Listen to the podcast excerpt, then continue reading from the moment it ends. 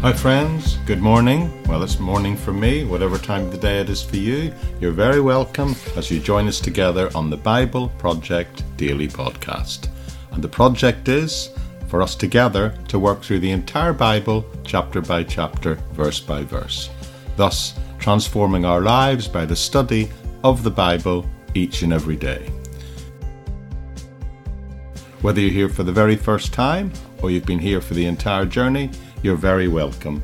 And I do hope that you click on that subscribe button so that you never miss the chance to make the study of the Bible part of the rhythm of your daily life. Please do hang on at the end because I've important information about ways that you can connect to my ministry and find lots of other free Bible study and Bible teaching resources. But with that said, bye for now.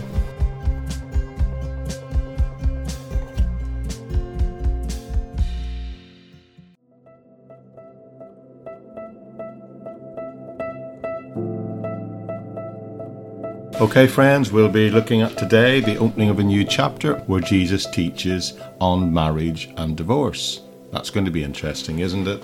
And I've called today's message The High Ideal, and we'll be covering Matthew chapter 19, verses 1 to 9. So I'll jump straight in, as I do always, and read the entire section of Scripture for you, and then we'll go through it and work our way through it together and see what conclusions we can reach and how it might be applied. That sounds good. So here we go. Matthew chapter 19, verse 1. Now it came to pass, when Jesus had finished these sayings, that he departed from Galilee and came to the region of Judea beyond the Jordan. And great multitudes followed him, and he healed them there. The Pharisees came to him, testing him, and saying to him, Is it lawful for a man to divorce his wife for just any reason? And he answered and said to them, Have you not read that he who made them at the beginning made them male and female. And he said, For this reason a man shall leave his father and mother and be joined to his wife, and the two shall become one flesh. So then they are no longer two, but one flesh. Therefore, what God has joined together, let not man separate. They said to him, Why then did Moses command to give a certificate of divorce and put it away?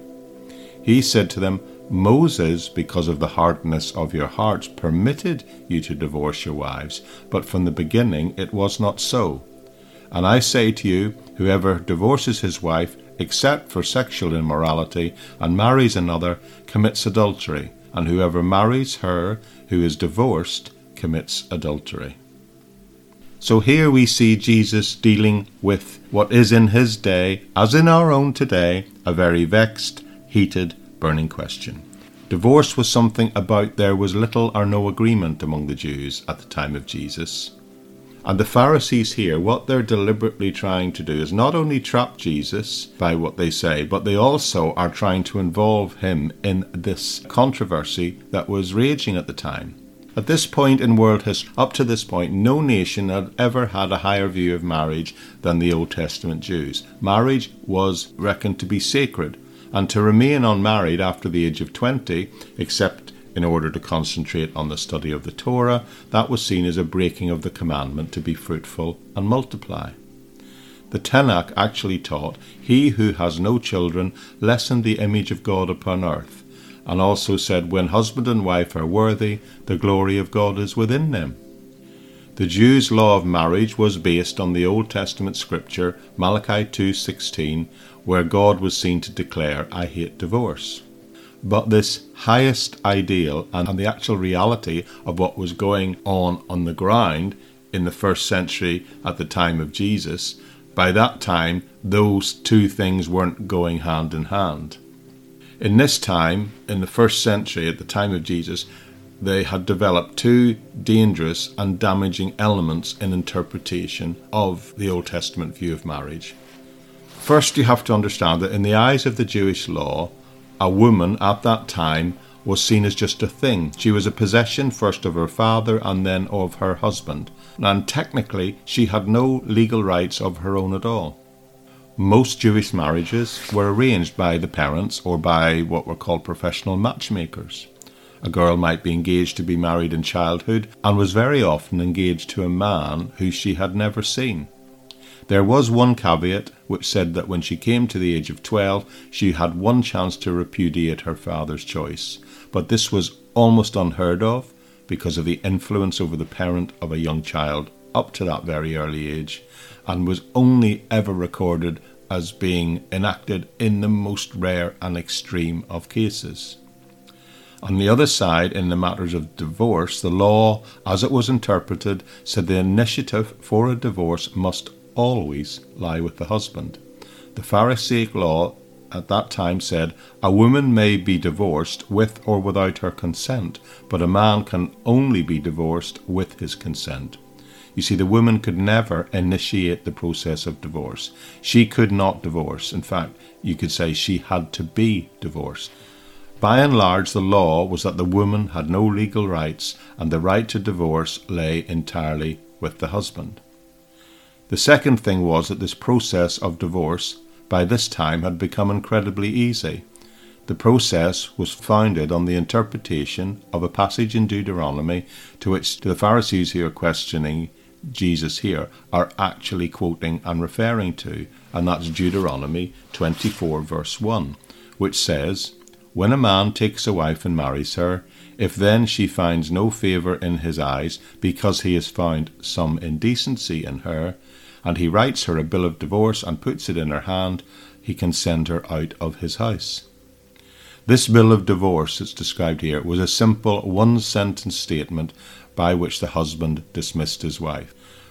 Roman historian Josephus, writing on this, on how he witnessed the Jewish marriage and divorce being enacted at that time, said this He that desires to be divorced from his wife for any cause whatsoever, and many causes do happen among these men, as I see, let him in writing give assurance that he will never use her as his wife any more, for by this means she may be at liberty to marry another husband.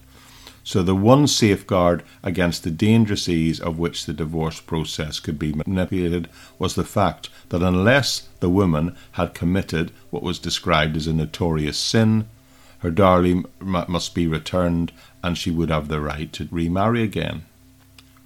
But one of the great problems of Jewish divorce lay within the Mosaic enactment of the very principle of the divorce. If you remember, this enactment that I quoted from you from Deuteronomy 24, verse 1, said a man may divorce his wife, and it actually says, if she finds no favour in his eyes, because he has found some indecency in her. Now, this issue became all focused in on how the phrase some indecency and how people chose to interpret that. And on this point, the Jewish rabbis of Jesus today were fiercely divided down two main schools of thought. And it was this controversy that Jesus' interrogators are wishing to try and pull him into now. One school of thought was headed by a rabbi called Shammai, and he taught very clearly that this matter of indecency, quotation marks, meant fornication and fornication alone, and that for no other cause could a wife be divorced by a man. A woman could be seen to be troublesome or difficult, but as long as she did not commit adultery, there were no grounds for divorce. On the other hand, there was a school of Hillel, Rabbi Hillel, and he interpreted the matter of the man see some indecency in the widest possible way imaginable. He said that it meant a man could divorce his wife if she spoilt his dinner, or if she went out with her hair unbound, or just spoke to another man in the street, or even spoke disrespectfully of his parents in her presence. Also, she could be divorced if the man found her loud, or considered her to be an angry woman, described as a woman whose voice could be heard in the next house. Any of those things and others allowed divorce to be permitted. There was even one extreme rabbi, even by the standards of that day, a man called Rabbi Akiba, and he went to the length of saying that if he finds no favour in his eyes meant that a man could divorce his wife if he found a woman that he found more attractive and liked better and considered more beautiful. But the main school of thoughts were Shammai and Hillel, and the catastrophe for the first century Jewish women that it was the conservative school of Hillel whose teaching prevailed at this time and the marriage covenant was being seen very lightly, and divorce on the most trivial grounds was very common. To complete the picture further, and it is relevant to note that under a rabbinic law, divorce was actually compulsory for two reasons. Divorce was compulsory for adultery, and if it turned out that the woman was unable to have children, well, of course, it was always assumed to be the woman in those days. The object of marriage was the procreation of children, so after 10 years a couple were still childless, divorce was not only allowed, it was in fact compulsory. Interestingly, I think insanity was not grounds for divorce. If the wife became insane, the husband could not divorce her, for if he divorced her, she would have no protector in her helpfulness and would not be able to be uh, remarried in that sense. No one would want her. And if the husband became insane, divorce was impossible also. But in that case, it was only because he was incapable of writing a bill of divorcement, and without such a bill being initiated by him, there could be no divorce. So when Jesus is asked what appears on the surface a straightforward question, that is in the background of what is going on in this situation and all these complications and trouble and division that's going on at that time. However, Jesus, well, his answer, well, it was amazing as you would expect. And he answered it in such a way that it came to an absolutely staggering revelation, surprise, outrage to all the parties involved in this dispute. Because he suggests a radical change of direction to this whole situation and to those that seek to be followers of him. And I think it's important to note that this teaching and this principle in marriage applies to those of us who seek or claim to be followers of Him. So let's see what Jesus Himself teaches on the issue of marriage and divorce. You see, in effect, the Pharisees were asking Jesus whether he favoured the strict view of Shammai or the laxer view of Hillel, and thereby seeking to pull him into this controversy. Jesus' answer was to take things back to the very beginning, back to the high ideal, the beginnings of all things, the ideal of creation and the Garden of Eden. And he says, In the beginning, God created Adam and Eve, man and woman. Now, he points out that in the circumstance of the creation story, Adam and Eve were created for each other and for no one else. Their union was by nature of the fact that it was the first union between the first man and the first woman was absolutely complete and unbreakable. Jesus said here, Adam and Eve are the pattern of all who were to come later.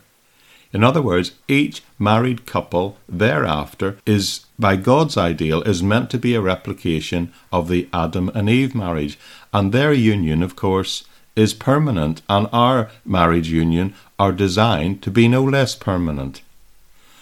The argument that Jesus makes is actually very clear and logical. In the case of Adam and Eve, it was, of course, completely impossible for the simple reason there was no one else for either of them to marry that they could be divorced. Therefore, Jesus was laying down the principle that divorce is wrong in the sense that it doesn't reach God's high ideal standard. Now, here at once, the Pharisees, they see a point of attack.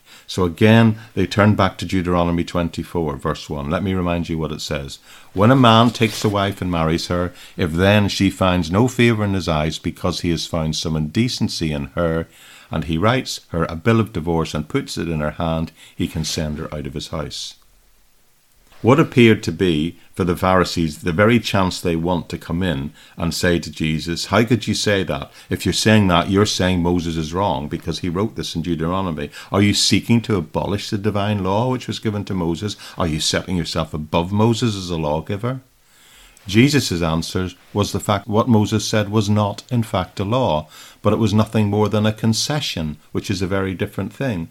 Moses did not command the allowing of divorce for these certain reasons. He only permitted it. At best, it was only permitted, and it was offered as a concession in order to regulate the reality of a situation which, if was left unregulated, would have become more and more manipulative in terms of married relationships and probably more and more promiscuous as well. Jesus says the Mosaic injunction was a concession to fallen human nature. But in the Genesis story, we have the ideal set, that which God intended. The ideal being that two people who marry should become so inseparably one that they are one flesh. So Jesus' answer was this Yes, true, Moses permitted divorce, but that was a concession in view of the lost ideal. The high idea of marriage is the thing that is to be always aimed for. And we see in the unbreakable, perfect union of Adam and Eve the model that is meant to be the model for marriage, Christian marriage specifically. So let's now just take a moment to look and see how this ideal married relationship works. This one which Jesus sets before anyone who is willing to accept his commands as the standard. And of course, it is rooted in the Jewish idea of what is called Kaddush. That's what the Jewish term marriage, the word that has been used here, said. And Kiddushin meant sanctification or consecration. It was used to describe something that was dedicated to God as his exclusive and particular possession. Anything surrendered to God was Kaddush. This meant that the view of marriage that Christ is talking about here says that the husband is consecrated to the wife and the wife is consecrated to husband. They set themselves apart for each other totally and in a way that they become the mutually exclusive possession of the other. Wow, what a high ideal that is. That's what Jesus meant when he said that for the sake of the marriage, a man would leave his father and mother and cleave to his wife, and that they become so totally one that they should be called one flesh. That was God's idea of marriage, and it's as old as the Genesis story itself that we see in Genesis chapter 2. And that is the ideal which Jesus restates here. He says that's what to aim for, and there are benefits and consequences of that. So clearly, that idea does have benefits and consequences, and I'd like to close by looking at what those might be. Well, the first of those is unity.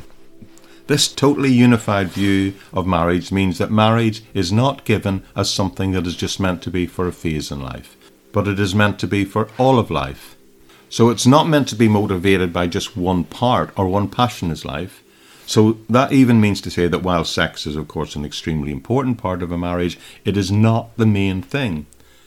Any marriage entered simply because of some fervent physical desire or intense sexual attraction, if established on that alone, is doomed to failure. Marriage is given not that two people should do and be one thing together, but that they should do and be all things together. Another way to put this is to say that marriage is the total union of two personalities. The idea is that marriage states that two people will find their completion of their individual personalities, and real happiness comes when the two halves find a way together and marry, unite, join in a covenant relationship which does in fact complete them and enable them to express a new, completed personality together. Marriage should not narrow our lives, it should complete it. For both partners, it should bring a new fullness, a new direction, a new contentment in life, because it is the union of two personalities who willingly surrender themselves to the other in ways which they complement and complete each other. Now, that does not mean that adjustments and even sacrifices may be, have to be made by one or both parties, but it does mean that the final relationship can be fuller, more joyous, more satisfying than any life of singleness that could be for these two individual people who have chosen to go into marriage in this way. One of the other benefits of this is the ability, of course, to share the hard times, to share the difficulties. You can put this very simply and practically by saying that marriage should also be the sharing of all the circumstances of life. There are dangers that in the early days of infatuations, two people see each other only at their best. They will see each other only when they're on their best behaviour, perhaps dating, usually spending time together doing pleasurable things. But in marriage, two people will see each other when they're not at their best, every day, all day, They'll see each other when they're tired, when they're weary, when they're angry, and if God blesses them with a family and children come along, then with the upsets that only children can bring.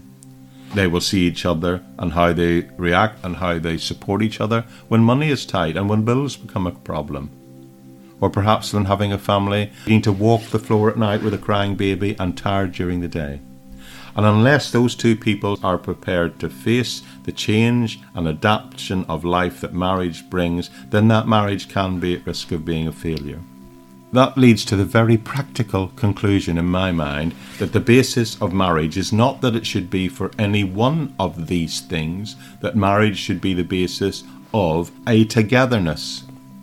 A togetherness that lies in nothing less than the consideration of one another and putting the other and the marriage relationship first.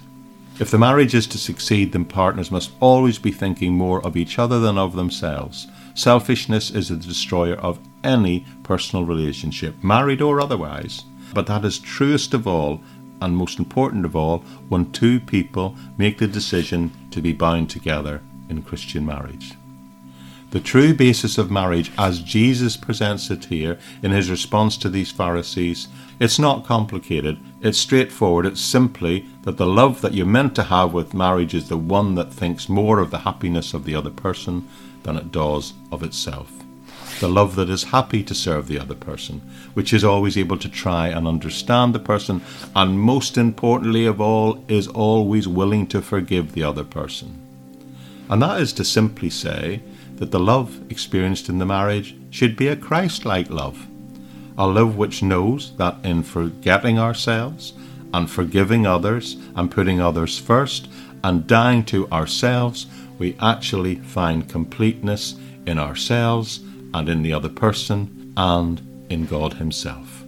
What an amazing passage of teaching that is. What an amazing high ideal and standard it sets for us and gives us something to aim at in our own lives, our Christian lives, and in every way we live it. And I'm thankful for it because for 2,000 years, so many millions and millions of people around the world have benefited from establishing marriage on that basis.